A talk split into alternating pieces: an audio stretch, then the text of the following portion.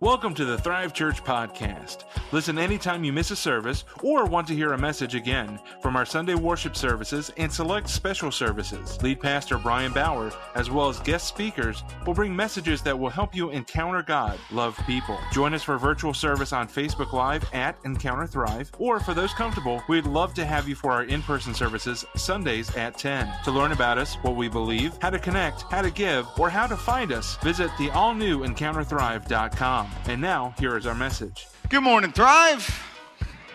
Welcome. All right. Well, again, just to plug and push, next week is our five year anniversary. Yeah, yeah. So, really, uh, and I'm going to say this again, I know Rickard said it, but if you want to get baptized, you got to tell me today. I need to know. And if you're like, well, I don't know, have you come to Christ? Do you believe He's your Savior? Yeah? Okay, then you got to get baptized. That's it. It's, it's, not more complicated than that. There's no class, there's no, um, are you really saved test. It's just, have you come to Jesus and do you know him? Um, and then it's the public proclamation of faith. It's saying, My old life is gone and dead, and I'm alive in Christ. So if you want to get baptized next week, please tell me right away uh, today. Not let me get through the message. But then after, then tell me, please. Um, and and uh, if you're like, well, I'm still waiting for, stop, stop. You know, and uh, there's no there's no weird stuff involved. There's no goats or anything. It's just you getting baptized, submerged. And, and the reason we don't do that as infants is because we don't see that in the Bible. What we see in the Bible and the New Testament over and over is adults did that, um, or just people of age. I mean, it can be a child as long as they are aware that I have given my life to Jesus and I'm following him with my life now. So, um, if your child's of age and they're they're ready to say I give my life, but if your child's two, they're not, and I don't feel comfortable dunking them in water. okay, um, but if your child's nine and they're like, hey, I'm walking with Jesus now, man, let's do it. Let, let us know. So. Uh, we're going to be baptizing right here, right in the middle of service. So it's going to be awesome. So please tell us, okay? All right, we are continuing our, our series, God of the City. Uh, last week, we talked uh, about the power of God being on our church and how crucial that is. If you didn't uh, catch it, I think it was a pretty good message. Go back and listen to it on our podcast or on Facebook. This week, I want to talk about that, but um, I want to talk about power in a different way. Um, what we want to talk about is the power to uh, possess the land uh, to take possession of the city, the south suburbs, um, and, and beyond, to take possession in our own walk and in our own life. And, and this can get weird, uh, but um, we're, we're, we're not a weird church, so it's cool. Relax, all right? What does that mean? There's no, there's no, uh, there's no arms involved in this. There's no, there's no weapons, okay, except spiritual weapons. Uh, this isn't about flesh and blood. This is about things in the spiritual realm okay? Um, but to take possession of something, what does that mean? Well, um, so I was trying to think of an example.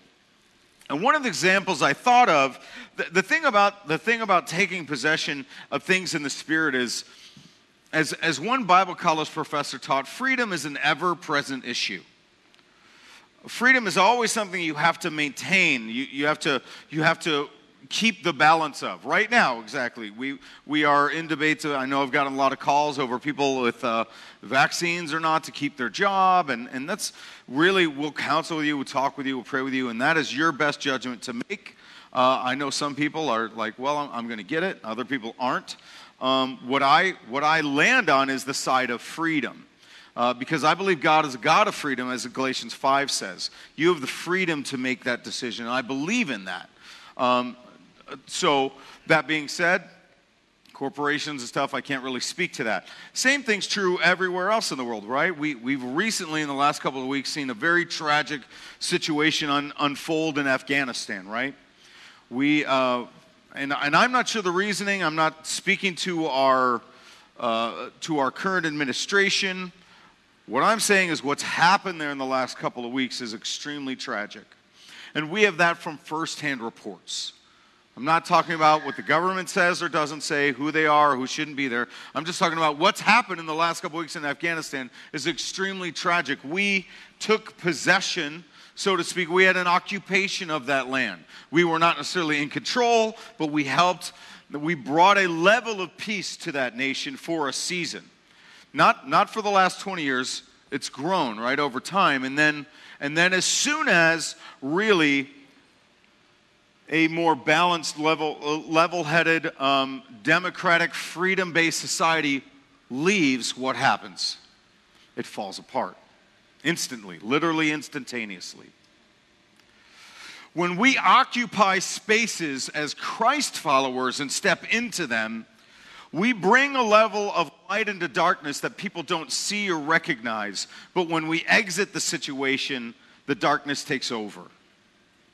And we're called to possess things like that. We think if we possess the land in Christ, everything's just going to go awesome, everything is going to right, and then we'll be all set, and every you know, and then everything will go away. You know, the government will be all be Christians, and the teachers will all be Christians, and and bars will close down, and that like nah. I mean, that, I'm not saying that doesn't. God has never done that in history. He has. There are moments of revivals where crazy things like that happen, crazy awesome. But but as a rule, that's not what happens. God has sent us out to possess some things in the spirit, but that implies a level of warfare. And it also implies, once we get there, to maintain a level of spiritual health going forward. How many people do you know who've walked with Jesus and then at some point walked away? Anybody? Right? At some point, they stopped possessing the land of their soul and, the, and, the, and their Jerusalem that God wanted them to occupy spiritually speaking. They did. They left it, right?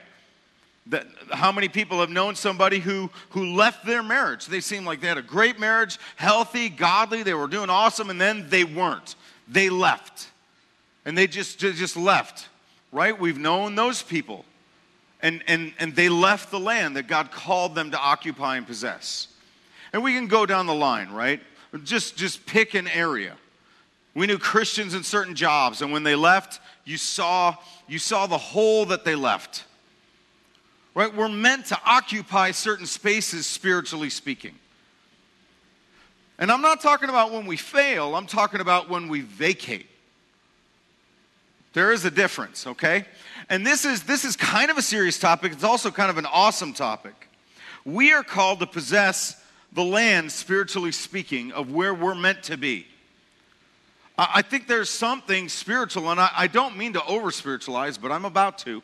Um, uh, something like we are a church that um, for five years we have not had a location. But for five years we've been in schools, we've been in banquet halls, we've been in other places, and now, and now we're in City Hall for, for another month, and then we've got to find another home, uh, and God will provide. But what does that tell us? God is give, God isn't, we're not a, we're not the, the, gypsy church that is a nomad trying to just figure out a place to go, you know.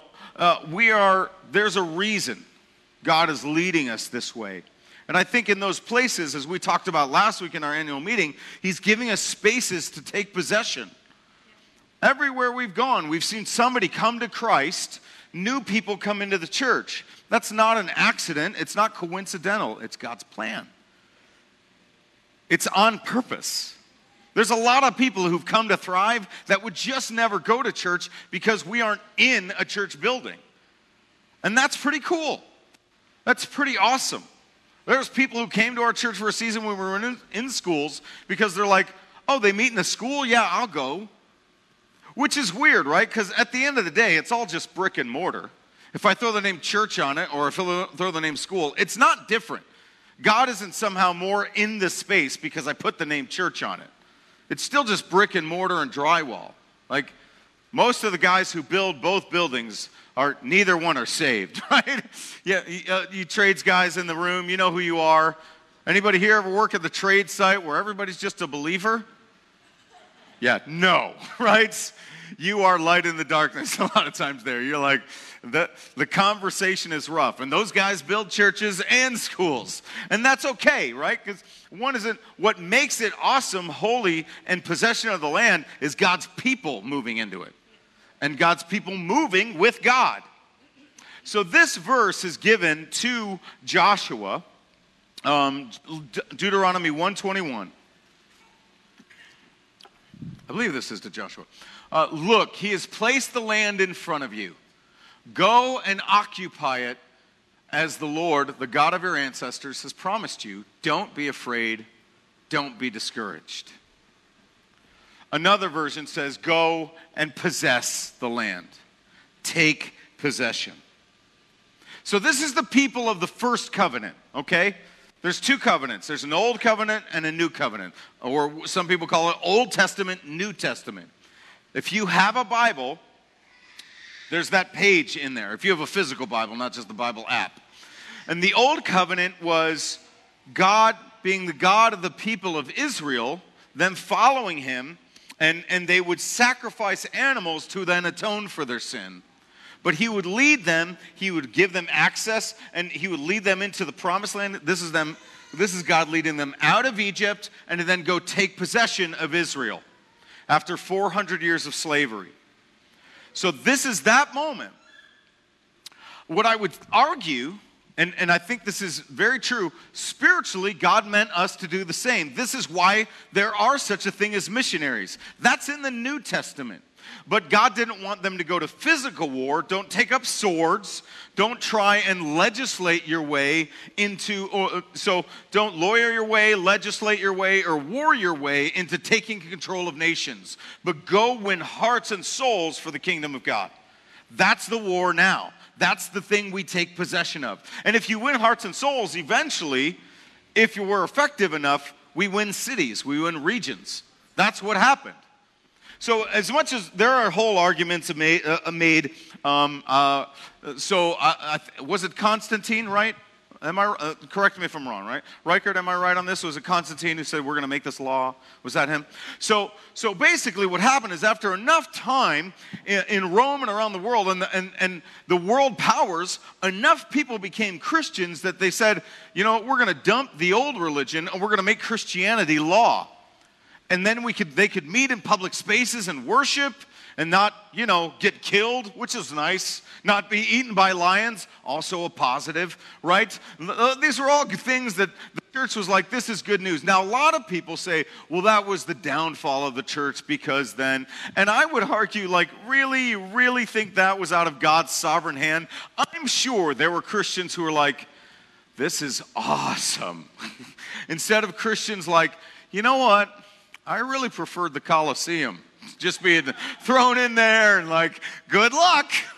And, and I got to tell you, nobody won. No Christian won in the Colosseum. No Christian was like, all right, he beat the lion. Over, let him go. Like, that didn't happen. So, uh, and that being said, does the church thrive under persecution? For sure it does. God uses it because God uses everything right? But I would rather be able to preach the gospel freely than preach it from prison. Either way, it doesn't matter. Let's preach it, but I'd rather do it in freedom. And, and so we see throughout the narrative history, wherever we see uh, the expansion of Christianity, eventually you see expansion of nations. And, and there, are, there are horrible parts of that, and there are huge mistakes of that, things like the Crusades, Spanish Inquisition and other that were tragic marks and, and, and black marks on the history of the church. No doubt about it. But as a whole, while those things are true, and we, a lot of people, especially atheists, points to those moments as that's why the church and religion is evil. But you're also ignoring 2,000 years of all the other history of the church where they are the first to establish hospitals in almost every nation across the planet.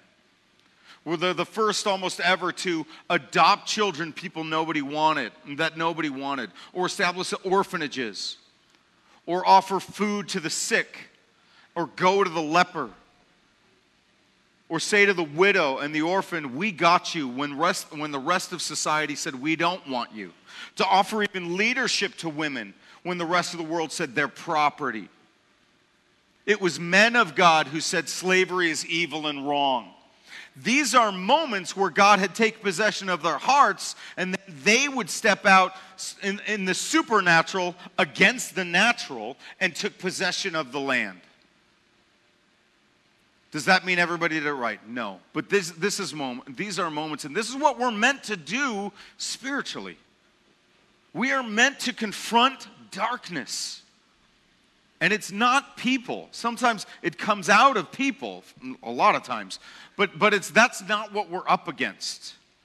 We're not up against Republicans or Democrats or the five independents in the country, right? We're not, we're not up against, we're not up against that. We're not up against, uh, we're not up against Planned Parenthood. No, we're up against darkness. And we're not up against vaccines or no vaccines, or masks or no masks. We're up against darkness. Anything that stands against Christ and his kingdom and the advancement of it. And all of those things can be manipulated against it. All of them. Right now, okay, we th- th- right now I would argue, okay, to for I I believe, now this is my personal opinion. You can put this on the shelf. I believe there's something inherently um, in, inherently evil and wrong with the idea that you must inject a certain thing into your body and be mandated to do so in order to function in society by order of the government. That is disturbing to me. However, there, you can flip it the other way. You could say, you could say, in, uh, what if we lived in a society that says you are not allowed to inject anything into your system ever for the sake of fill in the blank? Both are wrong. Both are tyranny. And I believe both are anti Christ's kingdom. Are you allowed to put something on your face or not? You can argue any which way. Christ centeredness is not picking a side, Christ centeredness is siding with Jesus. And what does he say? And this is a moment to take possession of the land and hear the heart of God. What is his idea of taking possession of the land? That's, that's, that's a tough call right now. And you are going to have to figure that out everywhere you go. But let's, let's start. What, uh, some of you are like, well, I don't know if I see this in the Bible. Let's take a look, just comparisons of what God asks us to do in the Old Testament and what does that mean in the New. Israel was in Egyptian bondage. We are in bondage to sin. They were too, but God was working within their system. Well, Jesus sets us free from the bondage of sin. Israel had a deliverer, Moses. We have the deliverer, Jesus, which is way better. Okay? Israel uh, was, was, was cleansed of their sin by the blood of an annual lamb that they sacrificed. We are cleansed by the blood of Jesus, who was the Lamb of God. Not the band, Jesus. Okay, okay, through the metal people got me.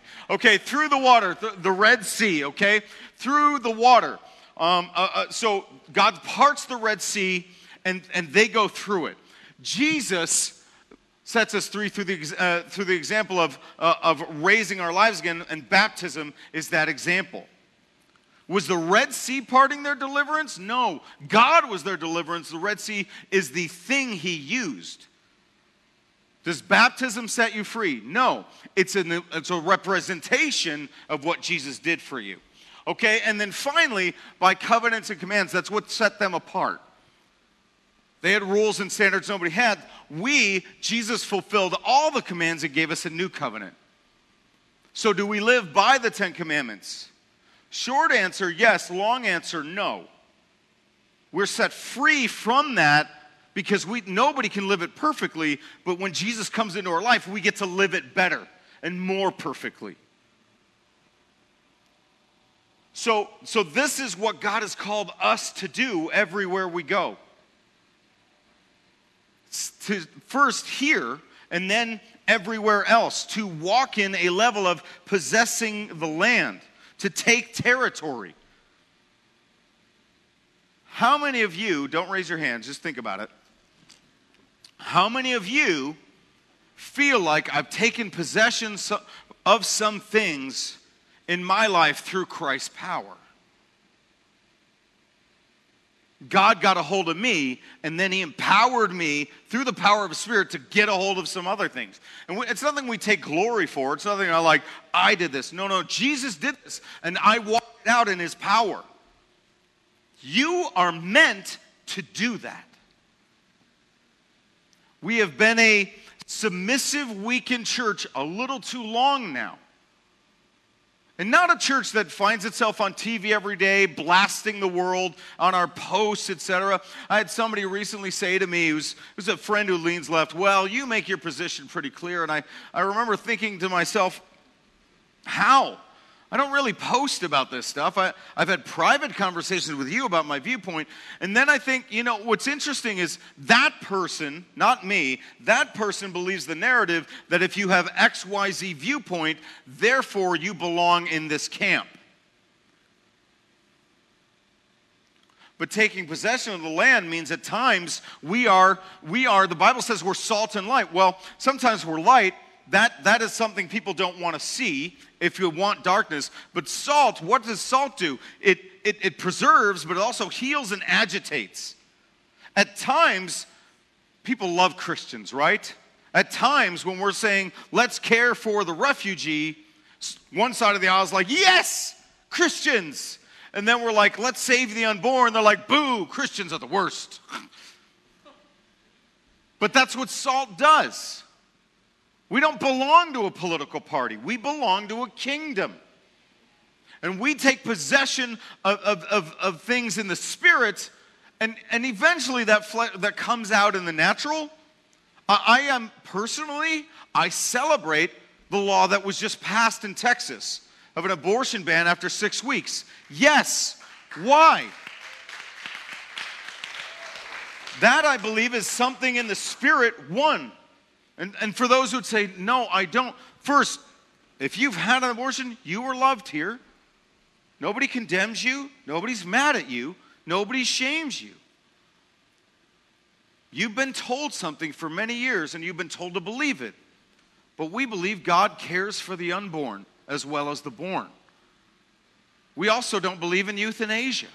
We, we believe that's taking God's sovereignty back into our own hands. We don't do it. That's a, that's a moment to celebrate. Now, do, so, so is God on the side of the Republicans in Texas? No. God's on the side of humanity.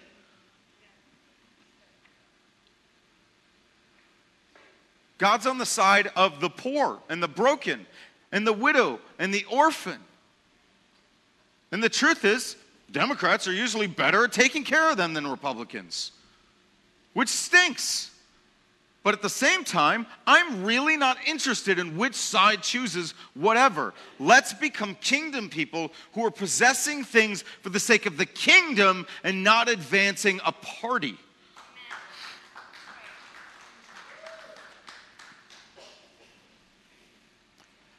So, our job is to now engage the battle. It's not us to, up to us to win, but it is up to engage and possess. The battle belongs to the Lord, but we are in it. Anybody here ever heard that phrase? The battle belongs to the Lord. It's from the Bible.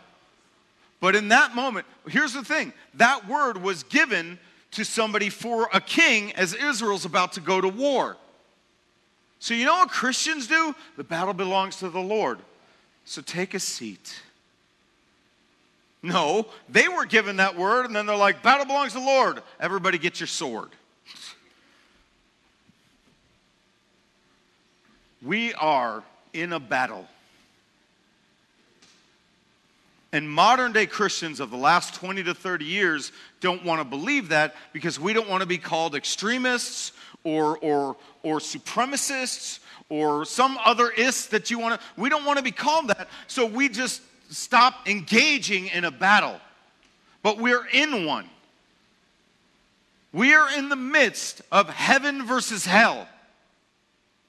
Now, heaven wins. We know it. Jesus wins. Jesus already won. He's going to win again. That's all he ever does is win. Right, but we're in the in between.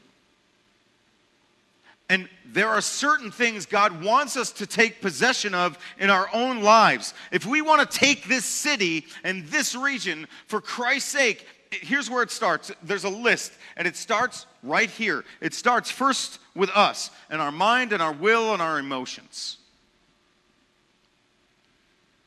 Some of you are like, what should I do about the vaccine? I don't, I can't, I can give you counsel, but I cannot tell you what to do. You have to go before the Lord and you have to hear from Him what is God's will for you. If somebody's telling you, you absolutely take it or you absolutely don't, I would tell you, please, please don't take that as from the Lord. You need to lean into the Holy Spirit and hear what He says for your life in this moment. I don't know for each and every situation. Some of you take it, you have total peace. Good on you. Great. Some of you haven't, you have total peace. Good on you. Walk that out. But there's going to be a lot more things in these days than just a vaccine to answer these questions to. This is a great moment to tune your ear closer to the station of the Holy Spirit. And it starts with, I hear you. I'm hearing your word. What does your word say? Where are you leading me? Where are you taking me? What do you want me to do? What don't you want me to do?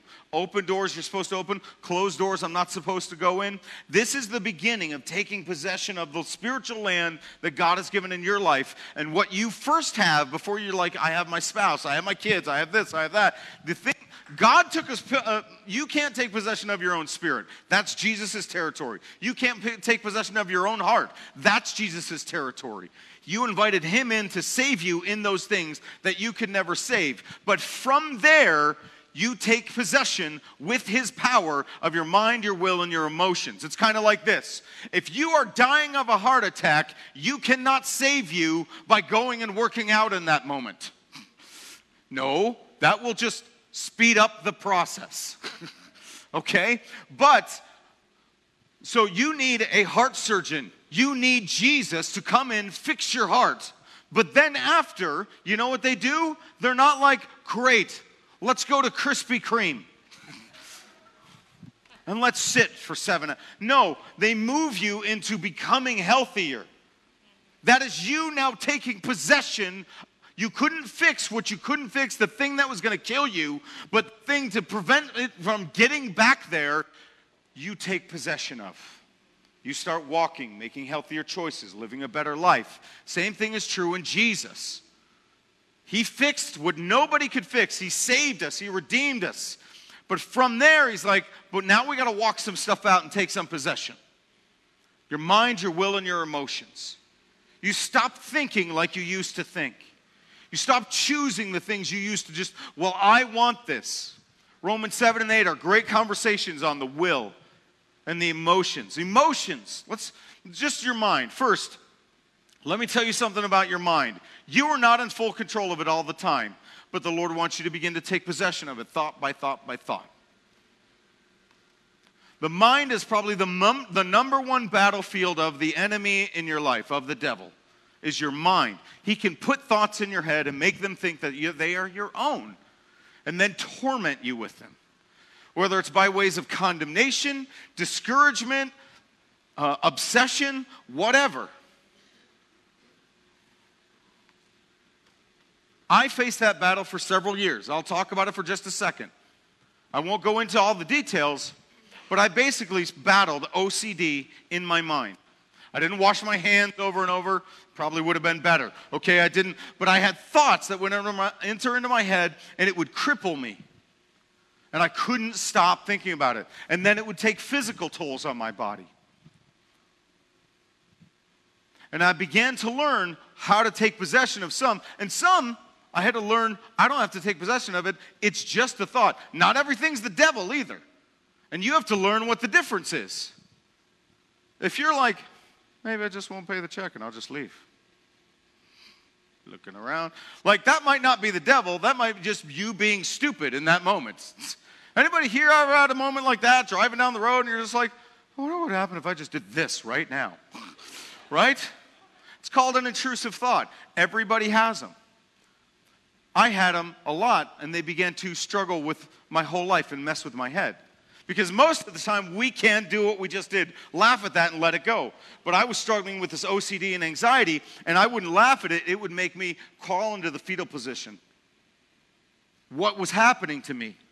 Well, I, what was happening is I was struggling with trauma from a year ago from when we lost our son, and I was figuring out how to walk this out. And I began to realize some was was the devil coming against me? Sure. But most of that was my mind creating thoughts over and over that would, that would upset me. And eventually I had to learn this is a shadow passing. It's there, but it's not real. It's not me, it's not who I am. I didn't create it. Let it go.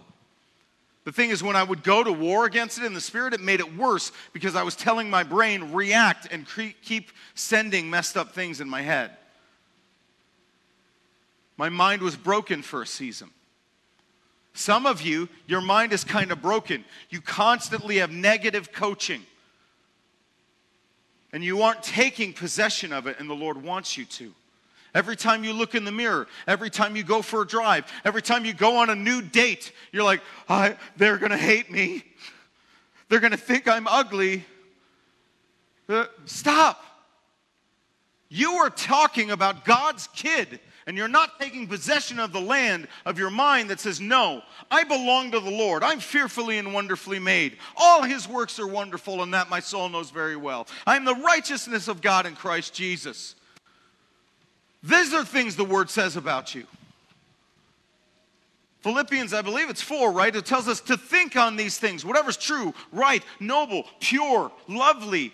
Think on these things. Why would the Bible instruct us on how to think unless our thinking would possibly be wrong? God knows, He understands. A lot of us have bad thinking. How many of us are just good at finding the worst assuming the worst. And here's the thing none of you raise your hands, but all of you somewhere think the worst. Some of you are like, not me, I'm a positive person. Let me just tell you, that is a negative response. Because you have no humility to think there's nowhere in your life that's negative at all. Some of you are like, not me, I'm positive. There, you're in denial that you're broken anywhere. That's not helping you, it's hurting you. You're still not taking possession of the land, you're just ignoring what needs to be possessed. Your will, that's the I want. I just have to have a seven bedroom house. I, I just want it. Stop. Why? Where's it going to take you? That's when I'm a person. like, it doesn't make any sense, right? I just have to have a, a size two frame. Men, that's a woman size. Okay. right? Like, says who?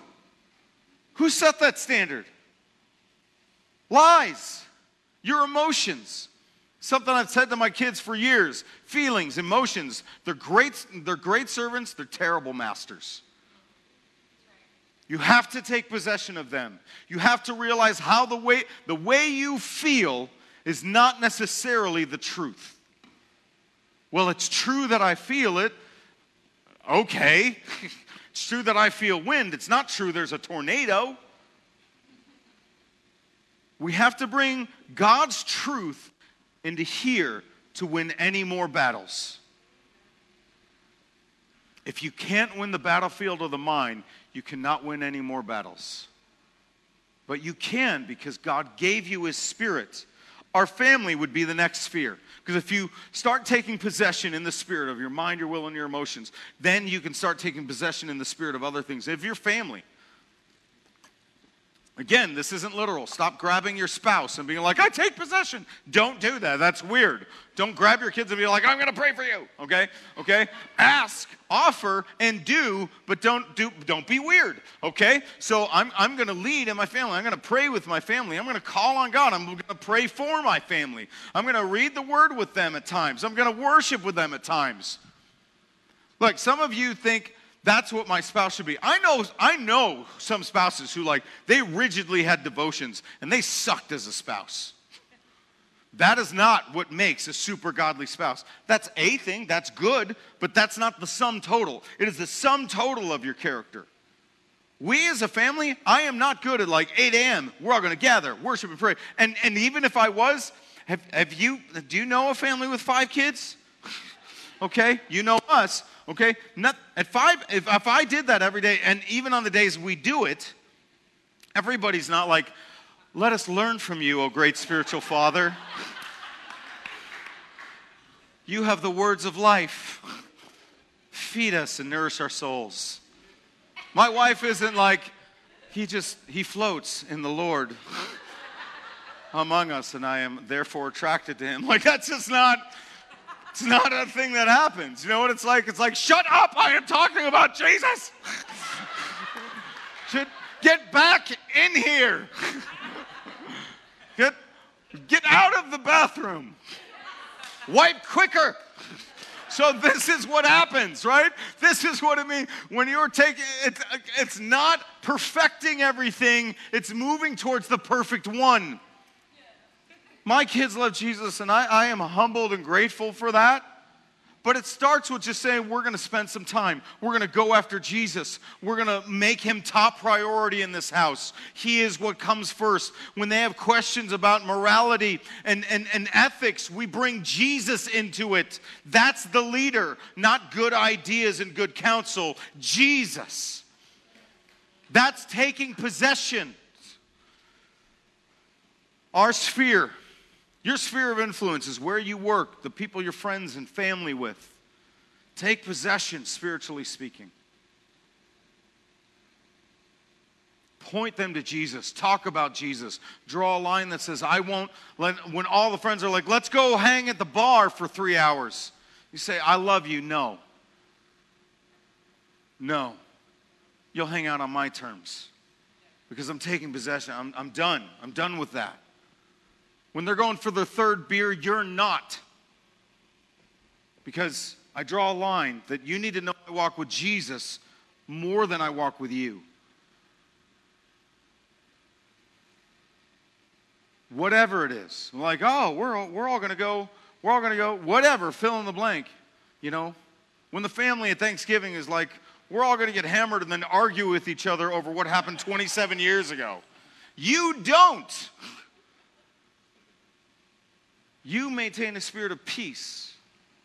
You maintain a spirit of life and hope and encouragement and correction.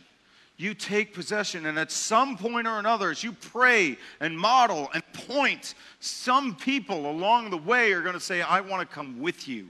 And you're going to take things back that the enemy once stole. And then eventually it can happen in your city, in our region, in our world. I'm not talking about owning and dominating and becoming a quote Christian nation. You know what? That doesn't even mean anything. Because God isn't interested in, He is interested in nations, but by one heart at a time. He is interested in that. He's not interested in like, oh, the government says we're all Christian now, so I guess I guess we're all Christians now. That's not a thing. We won't stand before the Father and be like, it's, it's cool because I, uh, I lived in Boston and we were a Christian city, so I'm sure you have a room for me, right? That's not how it's going to go down. Well, my grandma was a really devout Catholic, so you got to let me in. No, she, Jesus doesn't. He says in his word, You will say, Depart from me, I did not know you. You're who he's after. He wants to possess you, and then you go help possess other things. Don't, don't worry about America being a Christian nation or not. There's no winning that argument. Let it go. Yes, we were, I believe we were founded in Judeo Christian principles, and I want to hold on to them. And I believe that's right. However, no pun intended, relax. However, the end game is don't the end game is not save America. The end game is save souls. I, I don't know if America can be saved from what it once was at this point. And I also don't know, in the grand scheme of history, if it's supposed to be. That's God's story to write, not mine. And if we do that, if we start taking possession from the enemy, winning souls, creating kingdom impact where we're supposed to be, we're going to face opposition.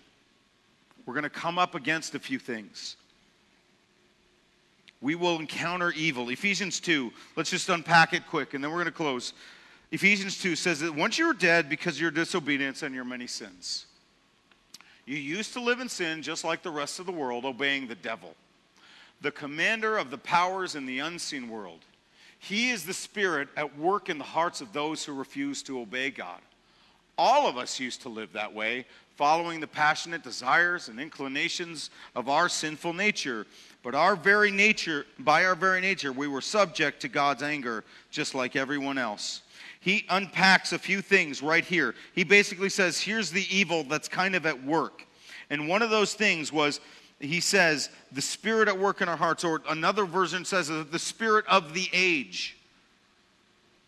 You're coming up against the spirit of the age. What's the spirit of the age? Okay, you, you need to know the devil is not cast into hell and stuck there.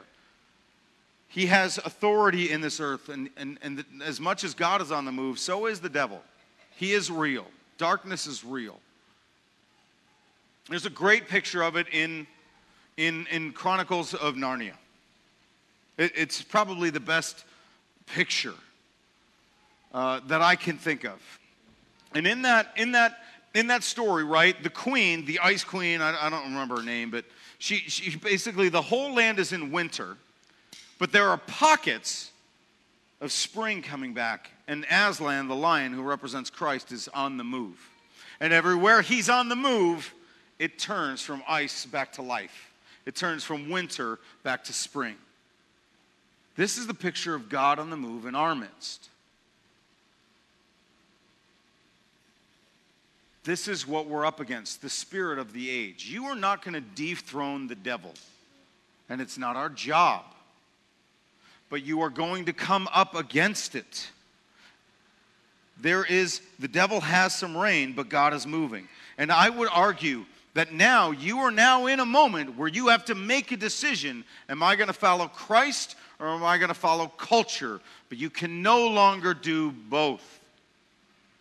You just can't.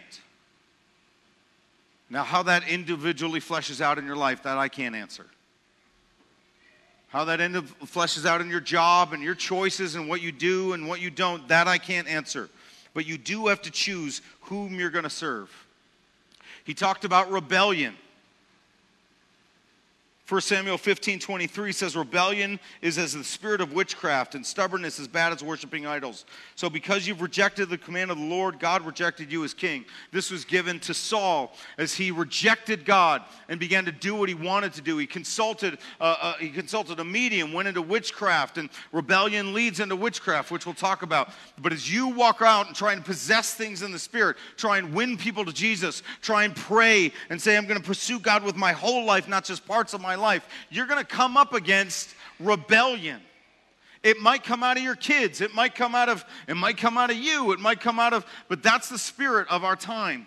Really, I think it's been going on. I don't know why, but there's something significant about the 1960s. There was a generation that rebelled. It was not good.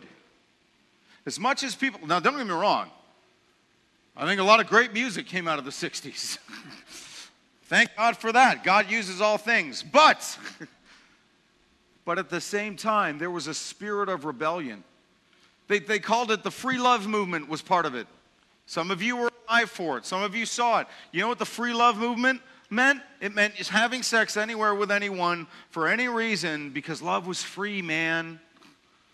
What they didn't tell you was about HIV and gonorrhea and et cetera, and the explosion of 500% more of the amount of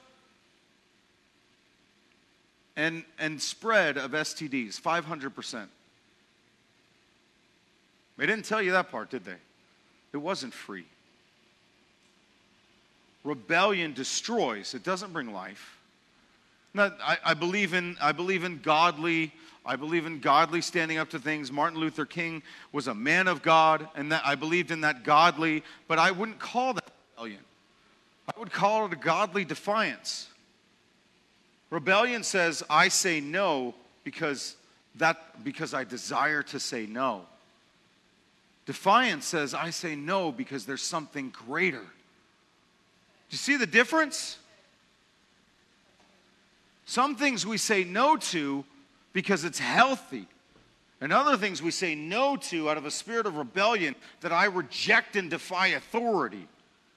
If that's your end game, I reject uh, the authority. I, I think authority's all evil and wrong. No, they're not. God set up authority. We say no when it's godly. And, and, and rebellion basically, it just comes from pride. It comes from refusing authority. It comes from if you find yourself continually not teachable. I know a few people, man, you just can't tell them anything. And it's not just me they won't listen. They don't listen to anybody. That's a spirit of rebellion.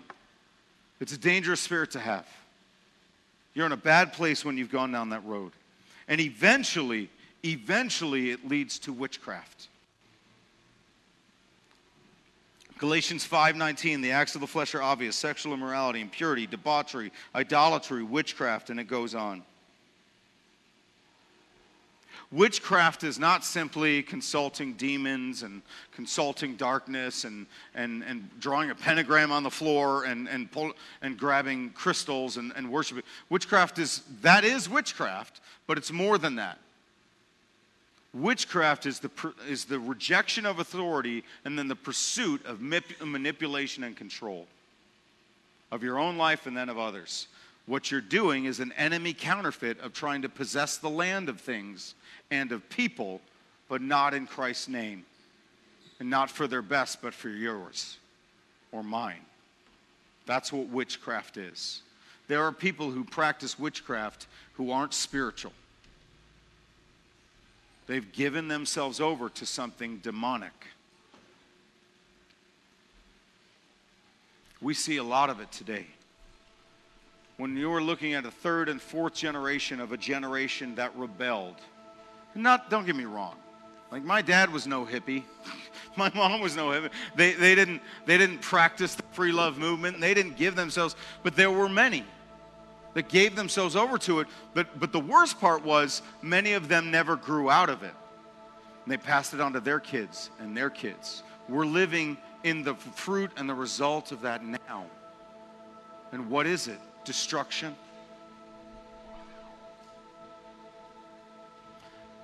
But we don't have to mourn that. We get the opportunity to take ground back from the enemy. We get to stand up and be. The, the best part about being light is the more darkness there is, the more places there are to shine. We don't have to be afraid or ashamed anymore. We're on the winning team. And you and I are meant to go to places that are dark, to go to places that are broken and say, Come on. And some of you just still haven't done that in your own life yet. You haven't said, Jesus, come in. Change me.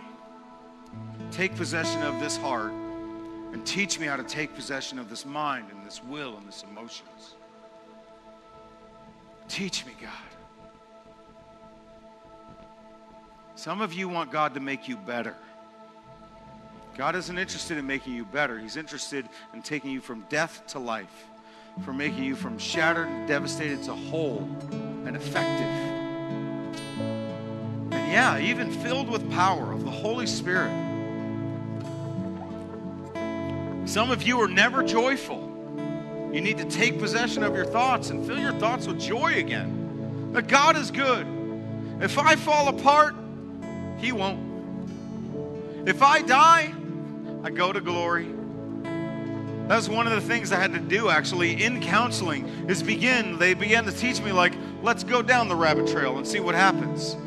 And, and this was with a Christian counselor. I actually don't ever re- recommend any form of counseling without them being a believer because they can't point you to hope in real life. But what I would say is, I began to think, what happens? What happens if I completely fall apart and, I, and, and then I die? I'm with Jesus. How bad could it possibly get? Can't get that. I'm home forever. What happens if I lose everything? Well, I know the one who owns the cattle on a thousand hills. What happens if it all falls apart? The Bible says he holds all things together. You take your hope and you put it back where it belongs in Jesus. Not in today, not in government. Man, I encourage you, and I'm trying to do the same thing.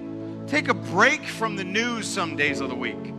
Take a break from social media because while it's happening, it's not who's in charge.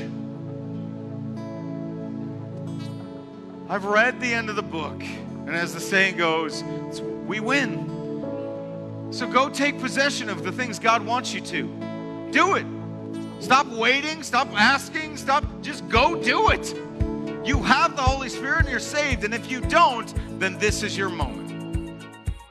Thank you so much for spending some time with us. We hope this message spoke to you and helped you grow in your knowledge of and love for God. Visit us online anytime at encounterthrive.com and reach out with questions, prayer requests, or comments. We hope to see you for our in person services in Lockport, Illinois, Sundays at 10.